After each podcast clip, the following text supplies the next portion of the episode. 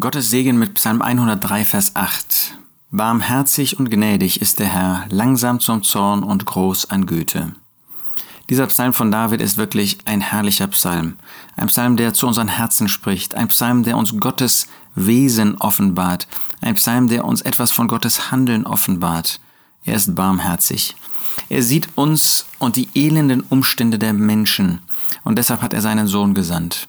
Er sieht uns als Gläubige und sieht auch unseren traurigen Zustand und geht da nicht gleichgültig darüber hinweg. Nein, er sieht die Nöte, in denen du bist. Er sieht dein Verlassensein von Menschen.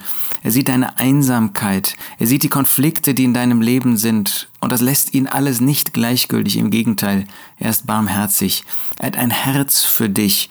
Er ist barmherzig dir gegenüber. Seine Güte ist groß. Barmherzig und gnädig ist der Herr. Er sieht auch das Elend, in dem du dich befindest, vielleicht inmitten der Versammlung Gottes, vielleicht inmitten der Familie, deine Eltern, die gegen dich sind, deine Kinder, die gegen sich, deine Geschwister, die gegen dich sind. Und da ist er barmherzig. Da kommt er zu dir in die Umstände herab. Da ist er der Gott allen Trostes und des Erbarmens und voller Gnade. Wie oft haben wir die Gnade nötig, auch wir als Gläubige. Nicht nur als Ungläubige brauchten wir die Gnade Gottes, um gerettet zu werden. Als Gläubige brauchen wir die Gnade, weil wir so oft versagen. Es sind doch nicht die anderen, die versagen. Wir selbst sind es doch. Wie oft sündigen wir? Wie oft gehen wir einen Weg im Eigenwillen? Wie oft haben wir uns weggewendet von dem Herrn und von seinem Wort, sind dem Wort Gottes ungehorsam gewesen.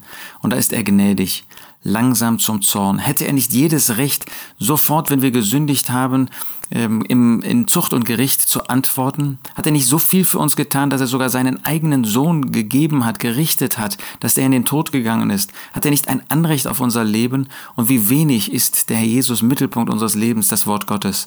Gott ist langsam zum Zorn. Und das ist alttestamentlich. Im Neuen Testament finden wir, dass er den Reichtum der Gnade, die Herrlichkeit der Gnade uns gegenüber äh, tätig hat werden lassen. Er ist groß an Güte. Seine Güte ist geradezu unendlich uns gegenüber. Wollen wir mit diesem Gott nicht weitergehen? Wollen wir die Gemeinschaft mit ihm nicht suchen, ihm von Herzen gehorsam sein, ihm Freude bereiten? Ja, lasst uns diesen Aufblick zu ihm haben. Barmherzig und gnädig ist der Herr, langsam zum Zorn und groß an Güte.